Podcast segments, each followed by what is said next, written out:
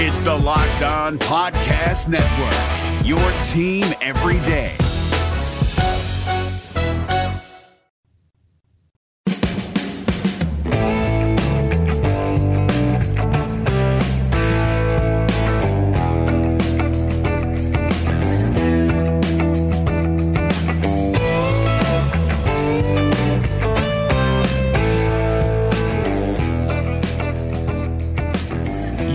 Are Locked On Cougars. This is your daily podcast focused on the BYU Cougars. Thanks for joining us on a Monday edition of the show. Hopefully, your guys' weekend was great. A lot to catch up on in BYU sports news. Two new commitments for BYU football. Plenty to catch up on there. A lot of BYU basketball news to catch up on, and also BYU sports news overall we'll catch up on, as well as some thoughts on the passing of NBA legend Kobe Bryant. We'll step aside from the BYU side of things and talk about his impact and his legacy as well, and how it might relate to BYU in a way on today's podcast. We are proud to be part of the Locked On Podcast Network, which is America's number one daily podcast network. Proud to be here with you guys each and every day. And with that rundown out of the way, let's get it going. This is Locked On Cougars for January 27th, 2020.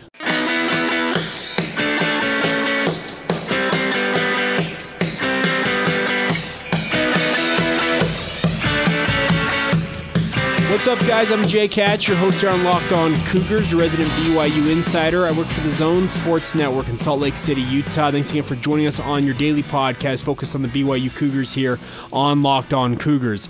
You can find this podcast anywhere podcasts can be found Google Play, Stitcher, Spotify, Apple Podcasts. Please download the show, give us a favorable rating and review if you don't mind, and particularly don't forget to hit that follow or subscribe button so you never miss an episode of this podcast as we aim to be your one stop shop for all the BYU sports news you need to know about each and every day. Wanted to start today's podcast and step aside from BYU sports for a minute and talk about the impact and the legacy of Los Angeles Lakers legend Kobe Bryant. Uh, he passed away tragically yesterday at the age of 41 in a helicopter crash near Calabasas, California. He was on the way to a travel ball game with his daughter Gianna, who was 13 years old, who also perished in the crash along with seven other people. Uh, the head baseball coach of Orange Coast Community College with his wife and daughter also passed away, who were teammates of Kobe Bryant's daughters, and it it, it hurt. It, it, honestly hurt. Any of you guys who are basketball fans who have watched the NBA for as long as I have, and I grew up in the era where Kobe Bryant played the majority of his career. I was in grade school when he started out his career in 1996 as a high schooler from Lower Merion High School in, in Pennsylvania and joining the Los Angeles Lakers. And I, I wrote a story for 1280thezone.com, the Zone Sports Network, kind of reflecting on what Kobe Bryant's legacy was to me. And I'm a young man, like I said, I grew up in the Kobe Bryant generation. I'm in my early 30s, so I watched his career play out throughout my formative years. Like I said, he started playing basketball when I was in grade school. I watched him all through high school, through my collegiate years, and on into my professional career. I was in attendance at his last game here in Salt Lake City as he took on the Utah Jazz. I had made it a, point of going to see him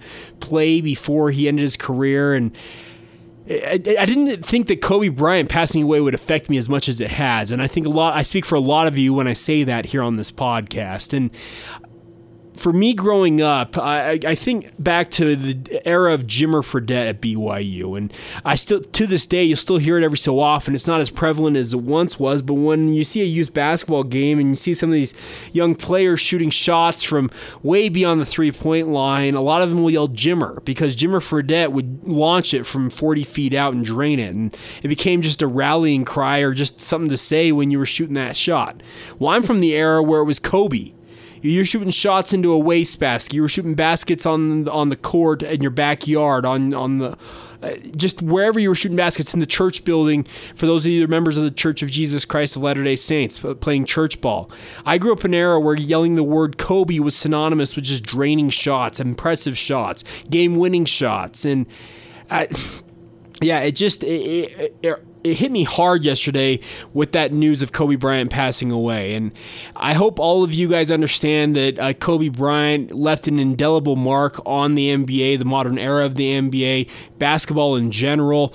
Uh, Jimmer Fredette himself was affected by Kobe Bryant, I feel like. So Well, he even admitted it on Twitter yesterday. So I, I, just look at the legacy of Kobe Bryant wanted to step aside from it and talk just about the bigger impact of what Kobe Bryant meant to the sport of basketball. You saw it on social media yesterday. Everybody and anybody who was associated with Kobe Bryant was weighing in on it. I tweeted out yesterday. You can follow me at Jacob C. Hatch. If you want to know how big of an impact Kobe Bryant had in the sports world in general, my own mother, and my mother, bless her heart, is not the world's biggest sports fan. I know it's weird weird to think that her son, who works in sports media, she's not a huge sports fan. She pays relative attention, but it's just not been her thing her entire life. But she texted me yesterday and said, Did you hear about Kobe Bryant? And she said, I, will miss him. And I think that kind of shows how much, how big of an impact, how much of a crossover appeal that a guy like Kobe Bryant had in the in society in general. Uh, my thoughts and prayers go out to his family. Of course, him and his daughter Gianna Gigi uh, passing away in the in the crash. Well, his wife Vanessa now has three other daughters she'll have to raise on her own, and my thoughts and prayers go out to the Bryant family and those close to the Bryants. It's it's a tragedy, plain and simple. It's just so sad, and I know that we're talking BYU sports on this podcast, but I think Kobe Bryant he does have that appeal, that crossover appeal that appeals to all demographics. So.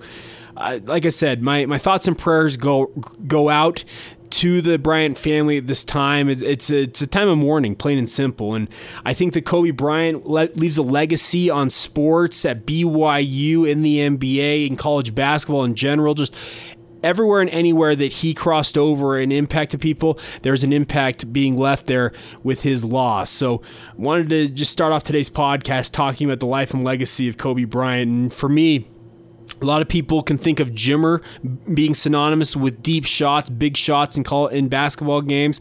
For me, it'll always be Kobe because something that I yelled. I'm sure many of you listening to this podcast yelled that as well. So, rest in peace to Kobe Bean Bryant and his daughter Gianna, as well as the seven other people who perished in that crash. And they're not far from our thoughts and our prayers. I don't think, at least today in particular, and hopefully going forward, we can remember the impact he had as an athlete, just in society in general general, but also just in the sports world at large.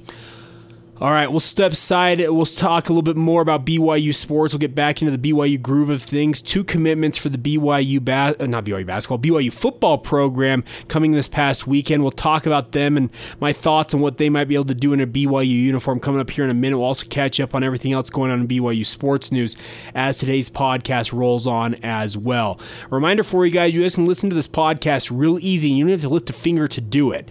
Tell your smart device, uh, play podcast Locked On Cougars when I say smart device, that includes your smartphone, your smart speaker. So if you're making your commute to or from work, you're doing your honey-do list, driving errands around town, or you just got some downtime at the house, or you're working on a project around the house, tell your smart speaker or smartphone, play podcast Locked On Cougars, and that way you always stay up to date with all the latest in BYU sports news as we aim to be your one-stop shop, like I said in the open, for all the BYU sports news you need to know each and every day. We're driven by the search for better, but when it comes to hiring, the best way to search for a candidate isn't to search at all. Don't search, match with Indeed. 93% of employers agree Indeed delivers the highest quality matches compared to other job sites, according to a recent Indeed survey. And listeners of this show will get a $75 sponsored job credit to get your jobs more visibility at Indeed.com slash podcast. Just go to Indeed.com slash podcast right now and support our show by saying you heard about Indeed on this podcast. Indeed.com slash podcast. Terms and conditions apply. Need to hire? You need Indeed. All right, guys. BYU football hosted a number of prospects on official visits and unofficial visits over the weekend on the second to last recruiting weekend ahead of National Signing Day on February 5th. And the good news is that BYU picked up two commitments yesterday that were announced on social media. Let's start off with Kyle Vassau from Carlsbad, California, and Carlsbad High School. A six foot three, 220 pound linebacker prospect from Carlsbad, California. Put a lot of stats up in his time at Carlsbad. Uh, rated either a t- mainly a two star recruit by most uh, national rating services. The 24 7 composite index has him at 79. And uh, I think that Kyle Vassau, being a member of the Church of Jesus Christ of Latter day Saints, he'll be a preferred walk on, it sounds like, as he comes to BYU after a mission for the Church of Jesus Christ. Of Latter Day Saints. Excuse me, I probably should finish that statement there. But uh, I think Vassau's got the type of talent to be the next great walk-on linebacker for BYU if he develops the way that BYU expects him to. Uh, think of a guy like a Payton Wilgar in terms of size, talent, and ability. If he develops after his mission, I'm telling you, Vassaw could be a, a, a steal as a preferred walk-on joining the BYU football program. I'm excited to see what he what he can do. I think it times out well for a kid like this because BYU's linebacking corps right now extremely young.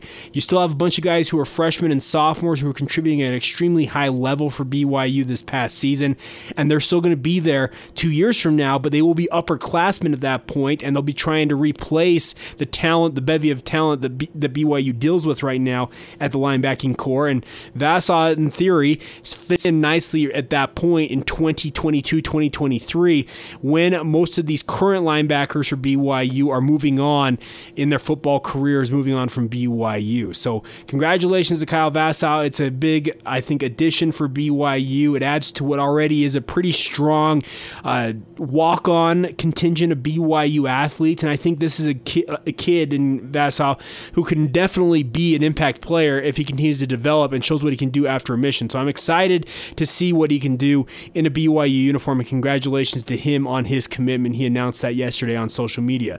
The other big commitment yesterday, and this one I think has got potential to pay off big time, is Jake Griffin from Red Mountain High School in Mesa, Arizona. Uh, a six foot six, 260 pound athlete. And when I th- watch Jake Griffin play football, and I've made this comparison uh, previously on the podcast, I believe, is I look, feel like I'm watching a young Brady Christensen play football. And Brady Christensen, as I've said to you guys, I felt like when he signed with BYU was just an afterthought, uh, just a, a guy who was filling a scholarship for BYU, but he's blossomed to being one of the top linemen in the entire country and it's fantastic to see.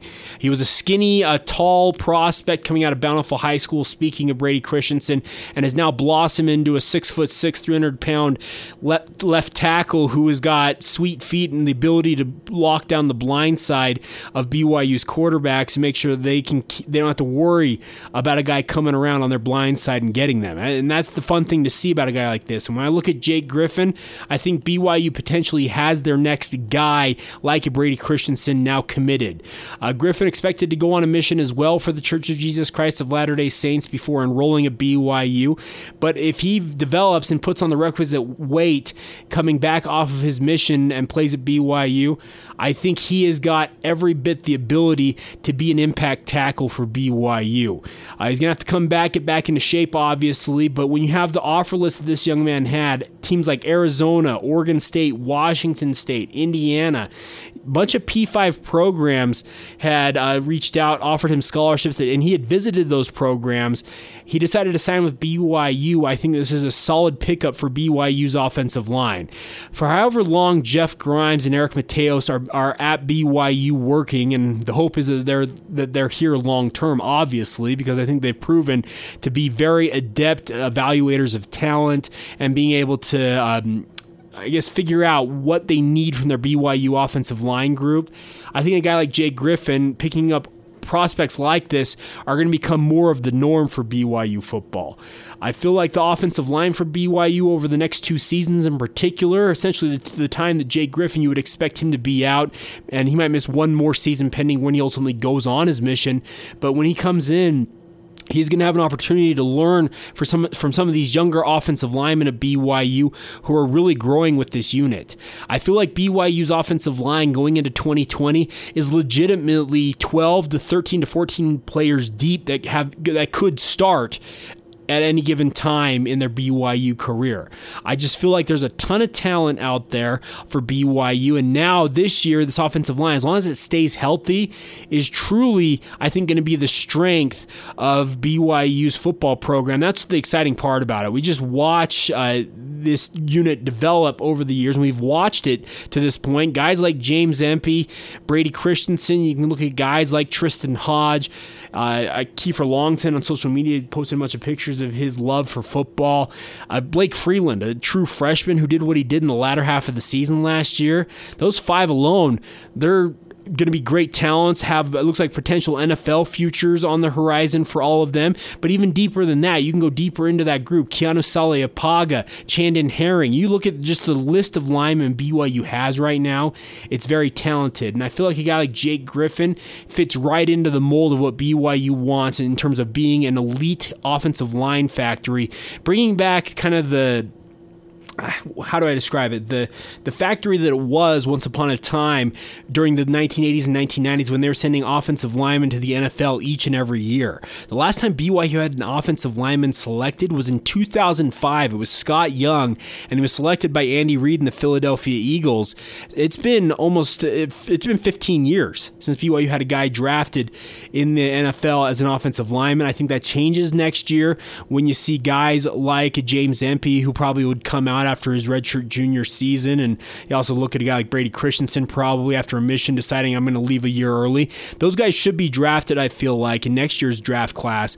I think that starts off a conveyor belt, you hope, that eventually a guy like Jake Griffin, if he develops as BYU's coaches expect him to, he could become the next guy three, four, five years down the road that's drafted in the NFL. And it just becomes a self feeding machine for BYU where they get back to just uh, building talent in the offense in the trenches with the offensive line. It just continues to to churn out talent and each and every year. And hopefully, I'm making sense. I'm I'm laboring on here, and I apologize for that, but. I look at the commitment of a guy like Jake Griffin, and I think it's this just the start, and that's the hope. It's just the start that these young men that come into the BYU football program, they start a cycle where their talent begets new talent who sees what they're doing at a BYU uniform and comes in as recruits and continues that cycle. I think BYU is on the cusp of starting something here with Kalani Sitake, as well as that BYU offensive staff with Jeff Grimes and Eric Mateos along the offensive line. And the hope is that their talent evaluation continues to hit more often than it misses, and you start seeing this talent go to the NFL, and that just starts a conveyor belt of guys who are like, okay, I can go to BYU, I can be successful, I can make it to the NFL from that place, and that's what I want to do, and that's why I'm going to go be a Cougar. That's what you hope to see from the BYU football program. It takes time to make that happen once again. It's been a long time since BYU was an NFL talent factory, and there are coaches who have come and gone from BYU that have let, have contributed to that issue, but I feel like BYU is on the cusp of starting something big here, and I'm looking forward to seeing what they can do. So, congratulations once again to Kyle Vassau as well as Jake Griffin on their commitments to BYU. Another big recruiting weekend coming up this weekend. We'll talk about guys like Scotty Edwards from Olympus High School expected to be on official visits to BYU. We'll break that down as it gets a little bit closer as well. All right, we'll catch up on everything else going on in BYU sports news here in just a moment. Before we do that, though, if you've been a listener to Locked On Cougars, I'm sure you've heard all of the great advertisers working with us here on the podcast. For example, we had Deseret First Credit Union. We've had guys uh, all over the podcast talking about pest control issues with All Guard Pest Control and the like. But you may not know that Locked On Cougars is a great way for your local business to reach passionate BYU fans just like you. Unlike any other podcast, the Locked On Podcast Network gives your local company the unique ability to reach local podcast listeners. And they're not just any podcast listener, they're a locked on podcast listener. If your company wants to connect with Cougar fans and a predominantly male audience that is well educated with disposable income, then let's put your company right here on Locked On Cougars.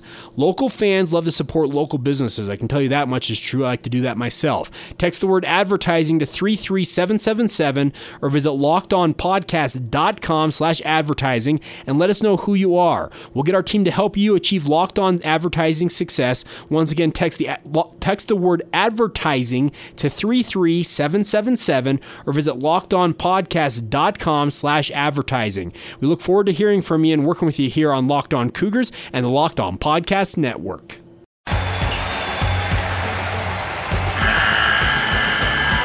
The NCAA tournament is almost here listening to Locked On College Basketball will give you the edge you need to dominate your bracket. So don't wait. Find Locked On College Basketball on YouTube or wherever you get your podcasts.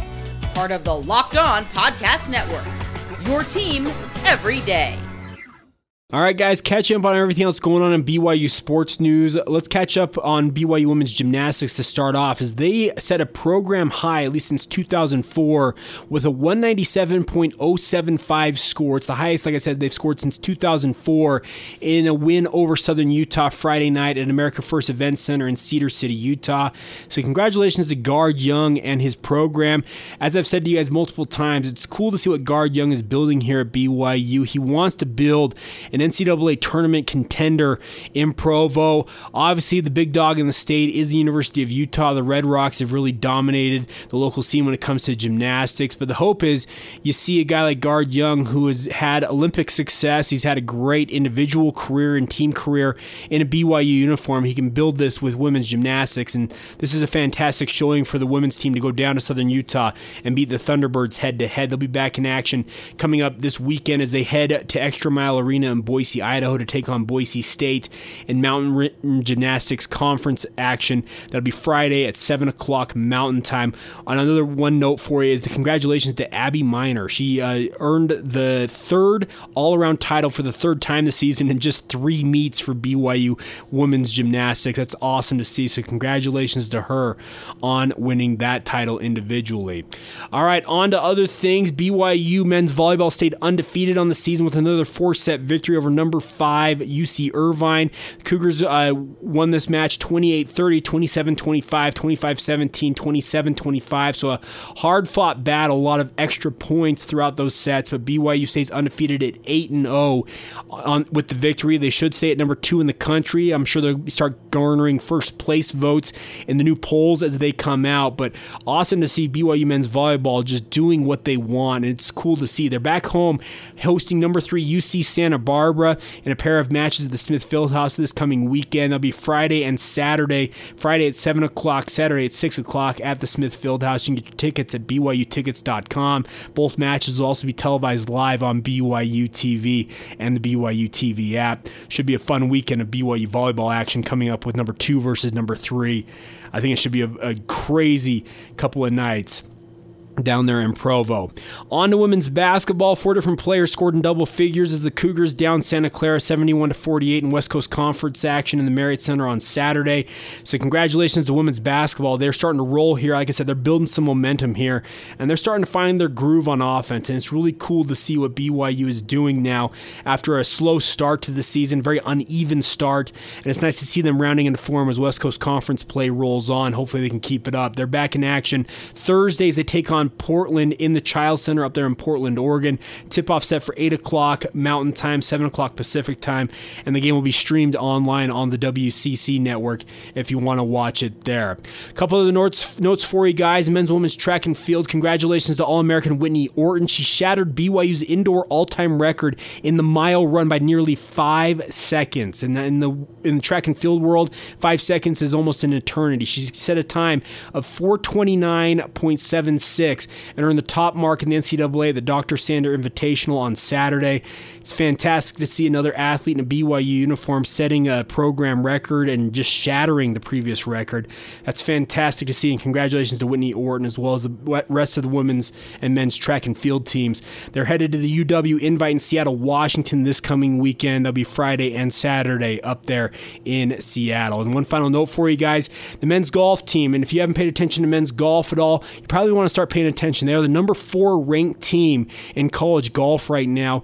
They tee off their spring season today and tomorrow at the North Ranch Country Club in Westlake Village, California.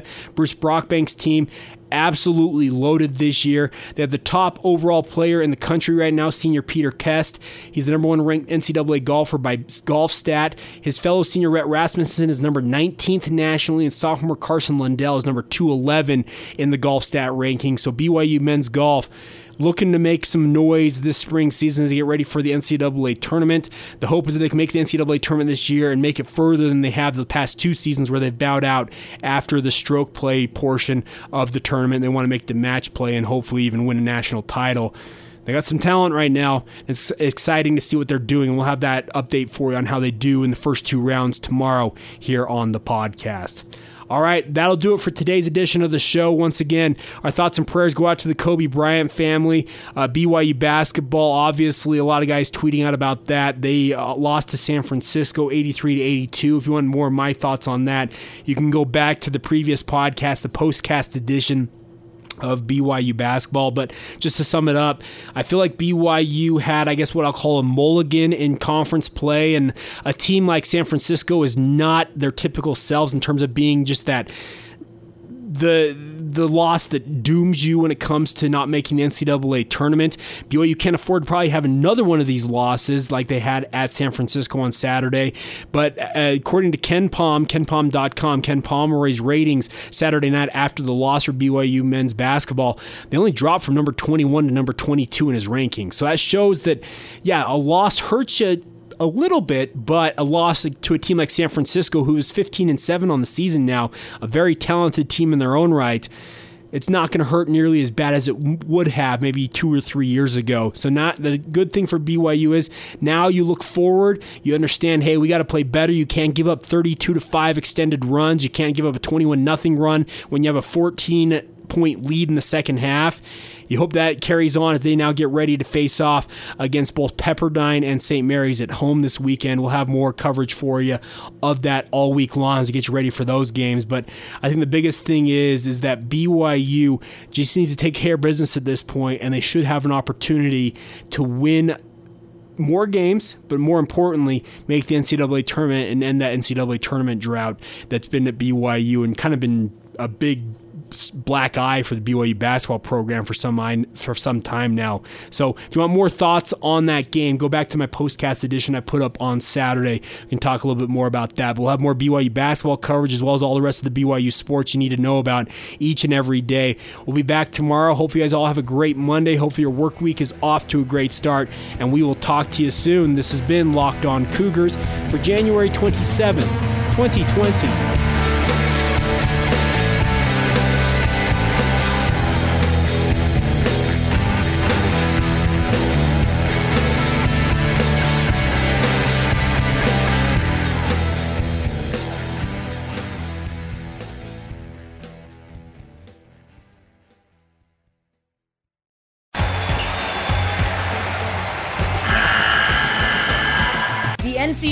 Tournament is almost here, and listening to Locked On College Basketball will give you the edge you need to dominate your bracket. So don't wait. Find Locked On College Basketball on YouTube or wherever you get your podcasts.